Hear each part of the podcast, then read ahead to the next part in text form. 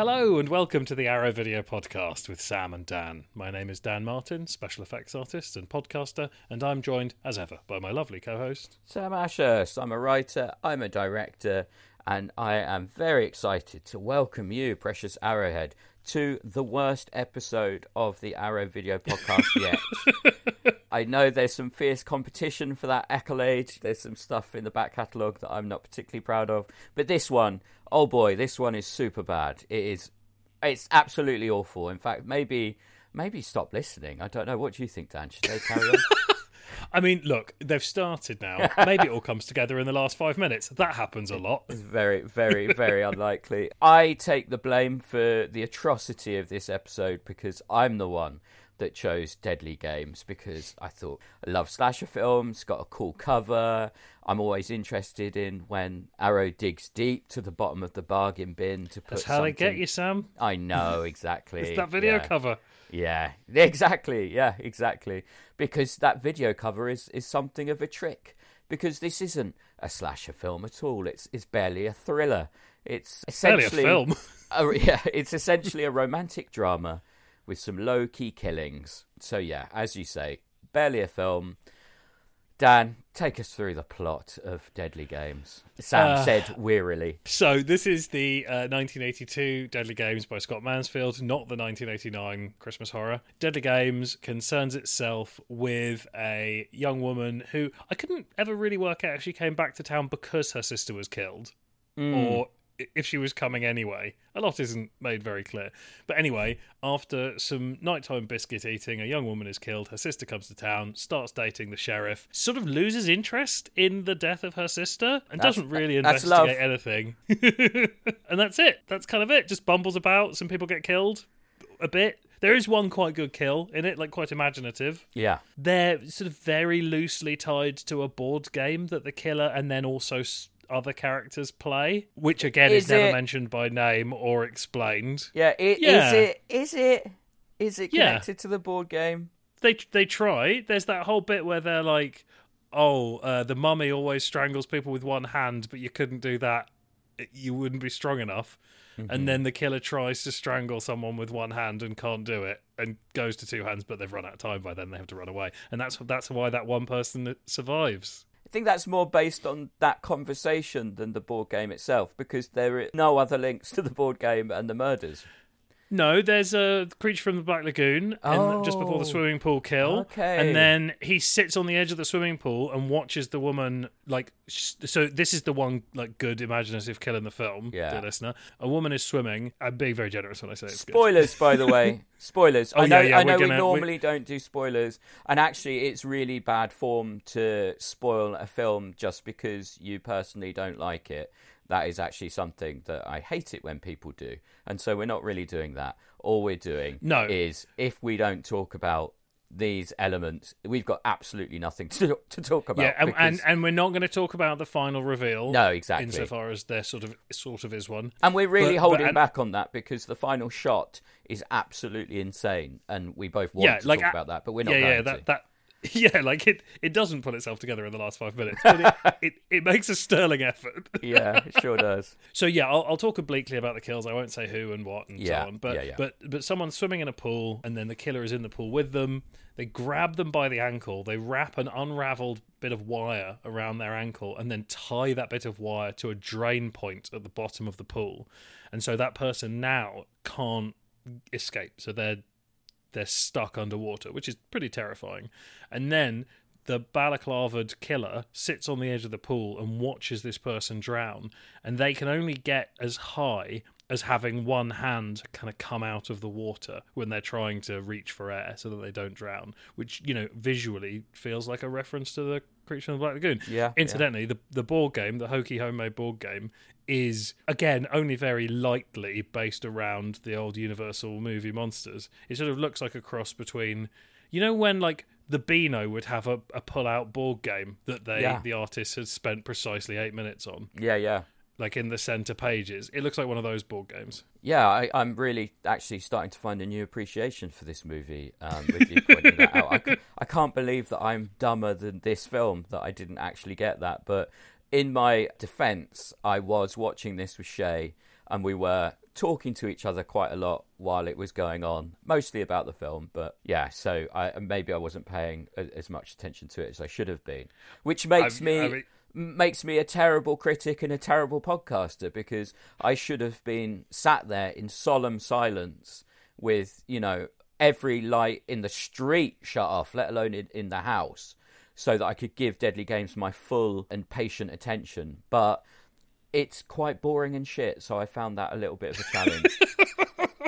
this is the first film we've done where we both thought it was terrible. Yeah, I know. It's that. I mean, that that's worth listening to in its own. I, I guess the other thing, actually, there is there is one good thing in this film, right? I, would ask you to guess what it is, but you would probably guess the swimming pool death, and I don't think you'd actually. I mean, you uh, know, there's, you know me quite one, well. There's one shot that I really, I was quite impressed by. Oh yeah, and then there's yeah. a sort of weird attempt to recreate that shot, yeah. which is terrible, but in a kind of fascinating way. Shay and I were um, sort of wrenched from our conversation when one nice shot appeared on the screen, and we both went. And then carried on talking. well, so I, because it's not a spoiler, I think the nice shot you're referring to is that slow push in on the mirrored sunglasses during the football game.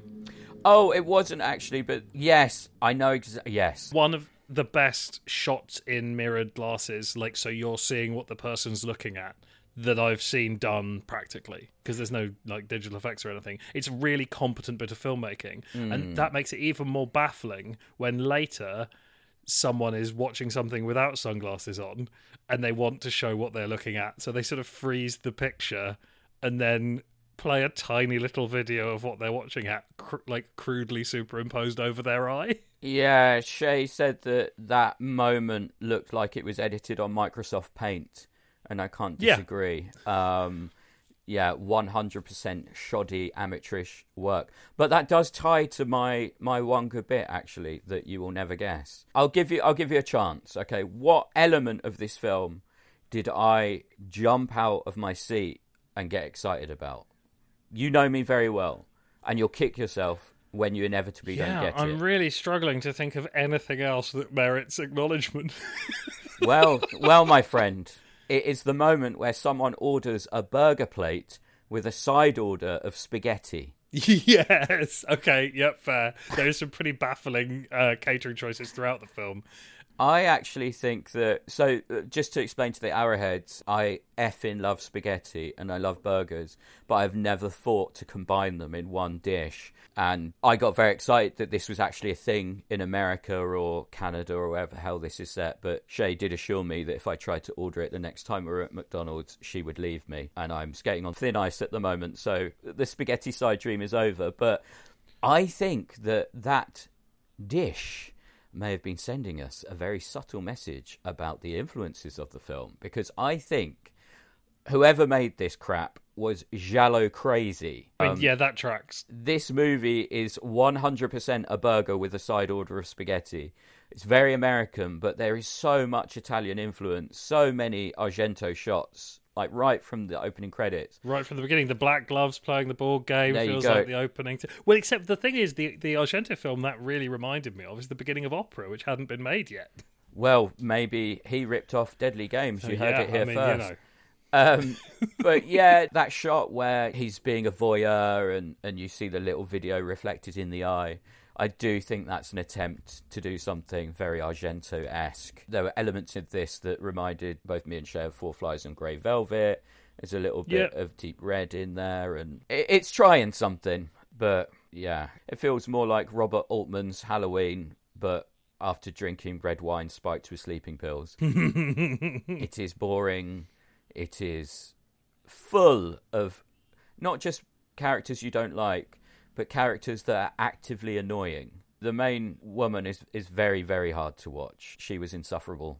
It felt that her, her whole performance was improvised. I, I did I did slightly wonder how much of it was written and yeah. how much of it was like yeah you know what's going on just ad lib it and then these like first year improv grads had to like come up with a with a thriller. There were elements to it that were clearly thought out, you know, like the board game. There's no cause and effect here outside of the board game and I didn't even realize that was cause and effect. So maybe there is. Did you spot any other like threads, you know, foreshadowing and payoffs and all that kind of stuff in this movie. No, without without talking about the little the killer's monologue Yeah, at the end yeah, that yeah. goes some way to explain things. Not that anything is a mystery to us by that point. We've we've seen a murder you know, we've seen the murderer put on their garb by that scene. And there's something that modern savvy audiences probably see coming from quite a way off just because it's been done so famously now after this film mm-hmm. that this does that is you know noteworthy i guess although i wouldn't go so far as to say interesting but the the thing is that everyone in the film just seems so incredibly disinterested Exactly. like she doesn't seem to care about the death of her sister. Like she sort of like grumbles about it a little bit, but then it largely gets forgotten. Their friends keep on dying and no one seems to care. If this had a dreamier atmosphere, I think it could have been quite a good treatise on like bored American youth. Also, incidentally, if all the characters weren't like 40, I genuinely couldn't work out if they were playing their age. I mean, I guess the cop is sort of playing his age because he's a cop. But like for a long time, I thought, are these just old, pe- like older actors playing teenagers, as you got so often in indie films of this era? But then there were some like weird, like almost swinging scenes that felt a bit more like, oh, they are meant to be early middle-aged suburbanites. I do think actually that if this film had been in Italian or Spanish, you would have bloody loved it. I think it's the fact that it's American. It's not, it's not gory enough. Yeah, that's true. If it had had some, if if it had been in Italian and had some good special effects, then I probably would have been championing it right now. exactly. There is a, an interesting subtext that again I didn't really pick up on uh, on the first watch, but the the very excellent commentary by the Hysteria continues did give Yes. me a new appreciation of a lot of stuff that they were trying to do here. I'll still never watch it again, but it is worth listening to the commentary from the Hysteria continues, and both of those, both the movie and the commentary, um, are on Arrow right now. So on the Arrow streaming service, On the player. yeah. So, yeah, so you can dip your toe. You can dip your toe, but you know, don't tell them that we sent you. I'm Um, just, I'm, I'm just looking through my notes, and I've written beach fucking. I cannot tell these boring-looking white people apart. Cut to the people in the bar. Are these the same people? I really don't know. Yeah, I mean, uh, looking at my notes, they kind of, you know, gibberish too. Um, I did like the fact that someone said heater rover when they wanted uh, a hot dog to be prepared. So I'll probably do that the next time I want a, a hot dog. Heater rover, that's that's good. And Shay, actually, Shay should probably be doing this podcast rather than me. And if I do ever die. Um, possibly as a result of watching a In film like this. circumstances. Yeah, exactly. then you know, please Shay can replace me. But she pointed out that one character's jacket looked like dinner rolls, to which I said nice buns. And that is why I'm on thin ice at the moment. But she also said, um, No, no puns in this house, Asher. Yeah, exactly. told you enough times. she also said, "Dan, I can hear Dan groaning from across the ocean. I've never met the guy, but he's pulling his eyeballs out right now." And I think that's probably a fair assessment of uh, of your reaction to this film. Yeah, it's pretty pretty bang on. Did you dig into any of the other extras on this disc? I I watched it on Arrow Player, so just oh no, there was an interview with uh, with some of the cast that I checked out as well. How was that? Did they have any um, explanations or excuses? Like, there was some interesting stuff about like the need to be seen in the era and like why agents would pe- put people up for stuff like this, Oh, which was some interesting, interesting, insight. And yeah, like I remember. I, I can't remember if I recommended it on the podcast or not, but I finally got around to watching Best Worst Movie a, a while back. Oh, nice. which I really enjoyed. For listeners who haven't haven't seen it, don't know about it, it's a document, it's a retrospective documentary about the making of Troll Two. And in that, there's a lot of actors who, you know, a lot of people who, some of whom have stayed being actors, some of whom have gone off doing other things. Most of whom are quite ashamed of Troll Two and are somewhat flabbergasted by this sort of new cult success that it starts getting. And I feel that there was some element of that in the interviews for this. Like, wh- why are we talking about this? What are you? Do you have anything else to do? For me, just to kind of start to wrap it up a bit, I guess it feels more like a early Vinegar Syndrome title than an Arrow release. Like this felt so Regional cinema. Yeah, exactly. It felt so so Vinegar Syndrome, and that's not a diss to Vinegar Syndrome, but it's just more their kind of brand, I guess, to put out this stuff that they watched in video stores. And so, yeah, and I'm certainly not dissing Arrow for putting it out. And look, if there's anyone out there listening to this and like tearing off their headphones because this is one of their favorite movies of all time. More power to you. I'm not criticizing you. Anyone that loves movies, I love. And, you know, I did have fun watching Yeah. this with Shay. Like, it was a bit of a slog at certain points, but there's lots of things that you can make jokes about. And maybe that's a, good reason to put out something like this. But yeah, I would advise watching it on the streaming service rather than shelling out for Blu-ray. Sorry, Arrow. but yeah, help Dan, help recommend that people buy this on Blu-ray. Yeah, I mean, maybe you need to put down a hot drink and you've got a new table. Oh dear. All right. Well, on on that on that note, we're gonna we are gonna move on. But yeah, Deadly Games. I, I cannot recommend it. Though it does have an actor in it called Dick Butkus. Um, you know that's always yeah, Always he, he was a he was an American football player, wasn't he? Yeah. Uh, because he he turned like I didn't recognize him, like I don't know about American football, and I looked him up because he's got a funny name. yes, I recognised him from uh, Gremlins 2. That's the only place that I yes, in which from. he plays himself. Yeah. he plays Dick Butkus. So I found I saw his credit listing before I realized he was something of a celebrity prior to his acting career, and I was like, why is this guy just playing people called Dick Butkus? like, I forgot that like sometimes celebrities play themselves, and so I was trying to imagine because he's in he's, in Gremlins 2. What else is he in? He, he's in some mad old stuff. Yeah. And and I was like, is this a shared universe? What's yes, going on? The cinematic universe of Dick Butkus. That the other alternative, obviously, is that actors select a very low key, subtle name like Alan Smithee when they don't want to take credit for a movie, and what they've chosen is Dick Butkus. But no, it is his name, and um, yeah, g- good on your Dick, if you're listening. All right, I, t- I mean, I did warn you, Arrowhead, this was going to be a terrible episode, and I have fulfilled my promise so far. Recommendations based on the film, Dan. What have you got? Well, I, I put three because I got Oh. three down because I was struggling to recommend anything that's like this because I wouldn't recommend anything like this.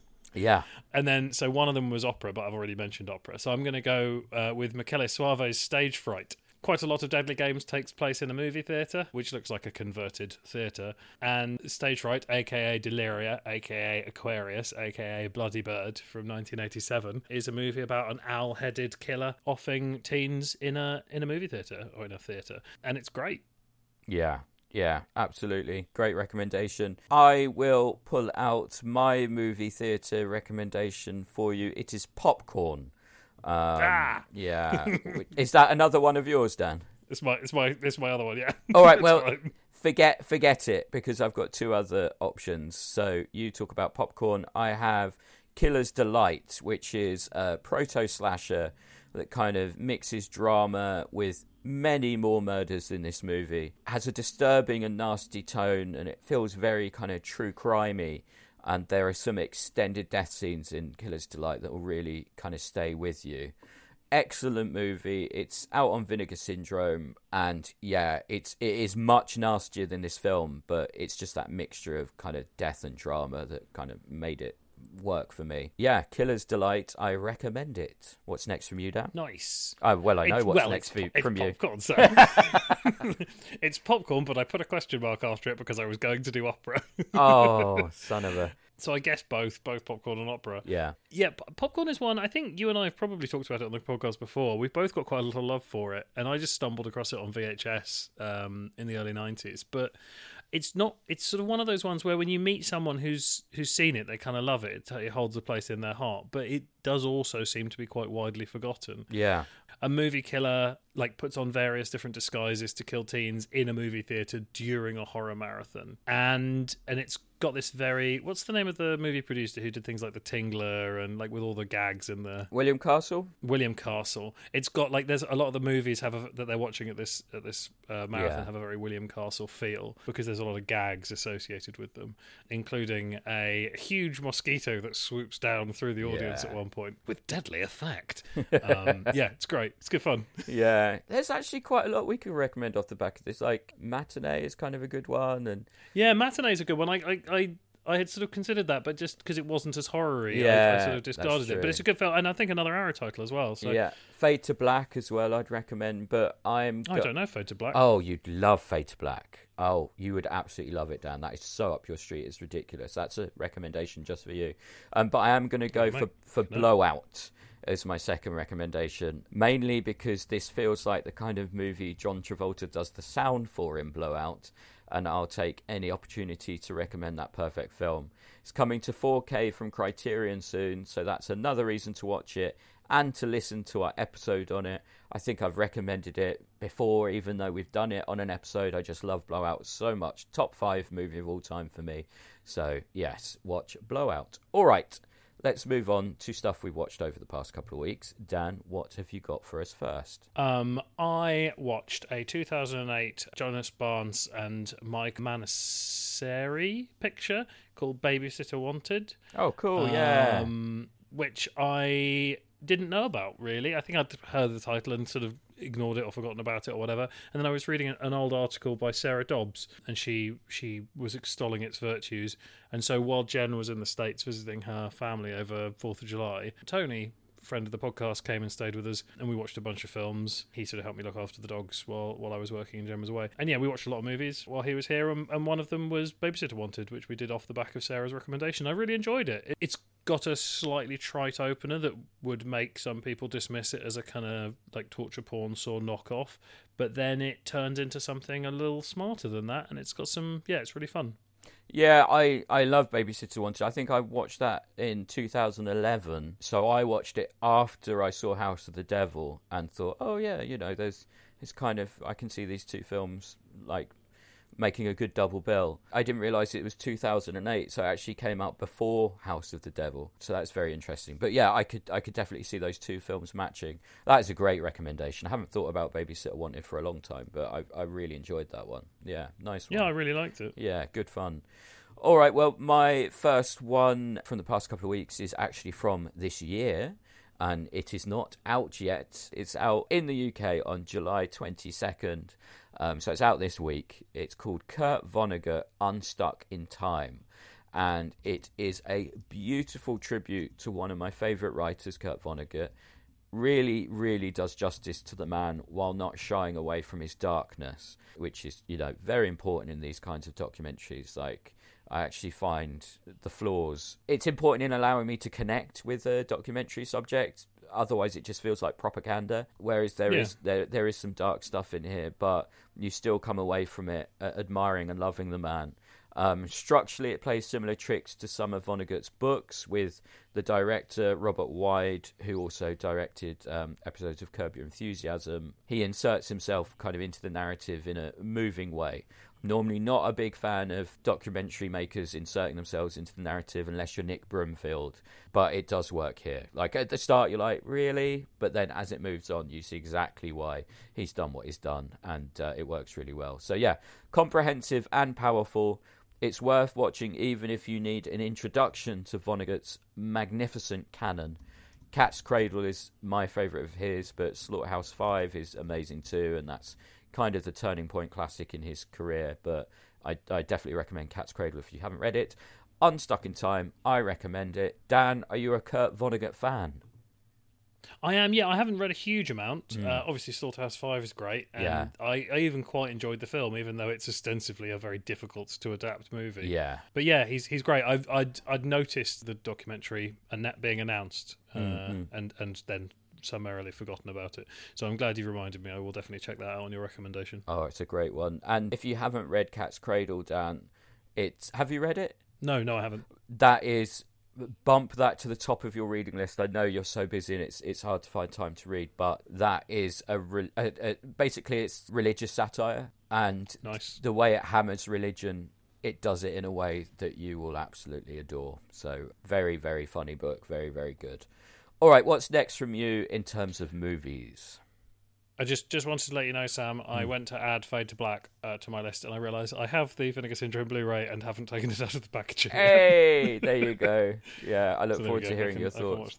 Yeah, great. So I just recorded a, uh, a sort of J horror roundup for Tim Coleman. and his Moving Pictures Film Club podcast. And I went back and revisited a load of classic old Japanese horror films, both pre and post the the sort of the J horror nomenclature. And it's been a very very many years since I watched Onibaba and it's lost Oh. absolutely none of its impact. Yeah, what a Um, film. Absolutely loved it. Uh, 1964, Kaneto Shindo or Shindo Kaneto. Um, yeah, if if viewers out there, I think there's a Eureka Blue in this country and a Criterion in the states, and it's absolutely beautiful.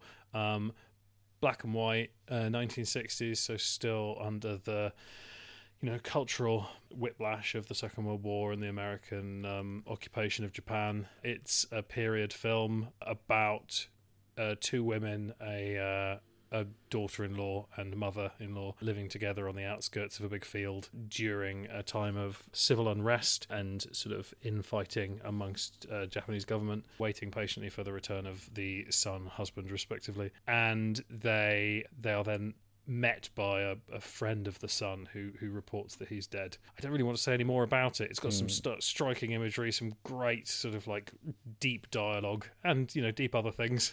Mm-hmm. And yeah, and it, and it's it's fantastic. Yeah, and uh, I Eureka has put that one out. You're right, and they also put out um, Kwaidan. Is that how you say it? Oh yeah, Kwaidan's incredible. Kwaidan. Yeah, yeah, yeah. Um, and yeah, if if you want to double bill Onibaba with something, double bill it with that. That's from 1964, but easily one of the most influential Japanese horror movies ever made. oh yeah, um, yeah, yeah, yeah. And it's uh, Masaki Kobayashi, uh, director of Human Condition, and Yeah. Yeah, yeah, yeah. And yeah, yeah.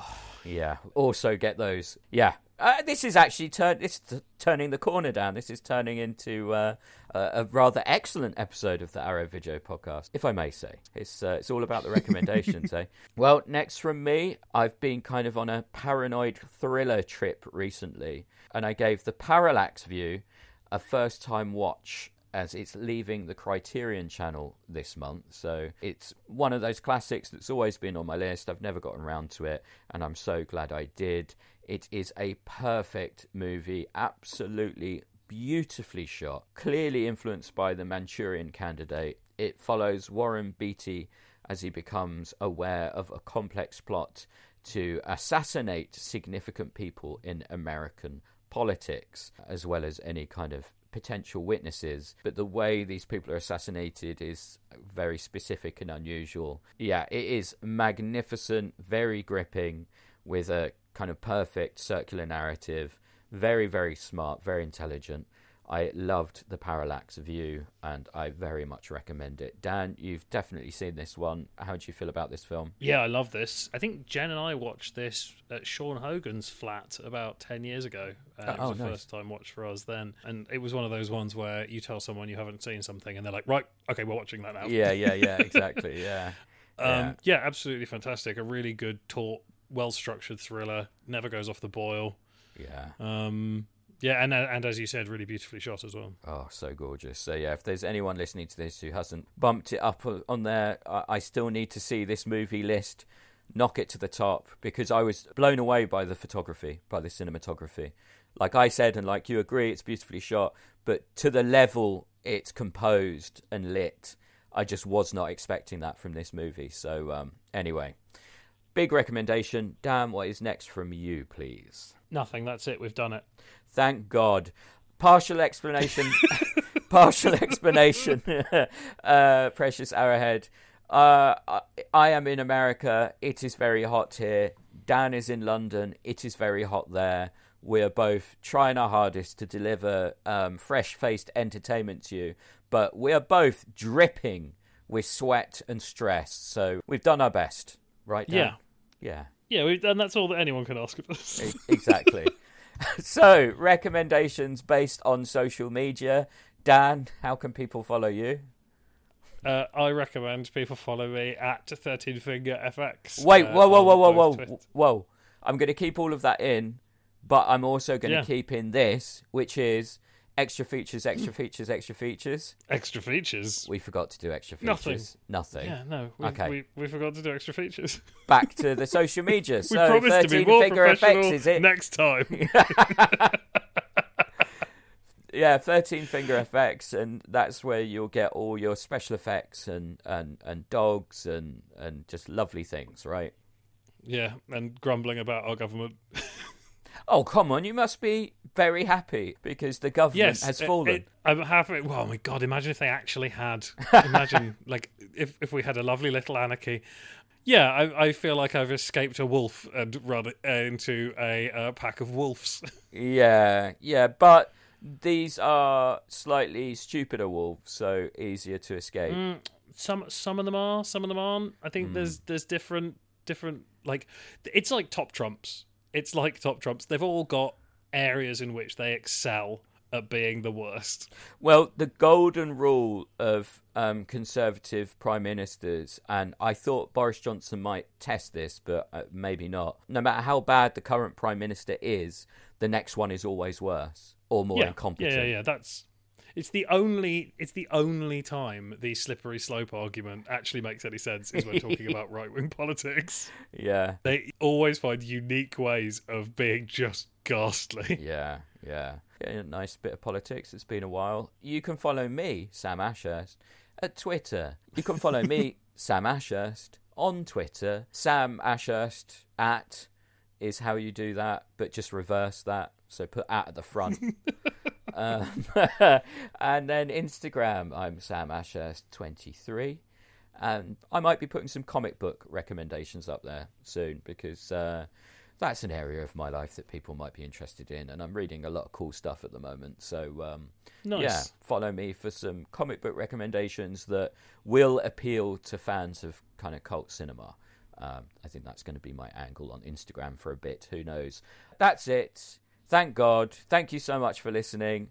We promise to be more professional next to be time. more professional next time. Though it, I think we're doing a double record, so the chances of that are pretty slim. But you will be uh, listening to us talk about Well, what have you done to Solange next next yeah, at least at least at least one of us likes the next film. So Oh, but which is that. it? Which is it? Find Which out next it? time. Which is it? Is it Dan who chose it, Bye or is bye. it Sam? Bye. Bye.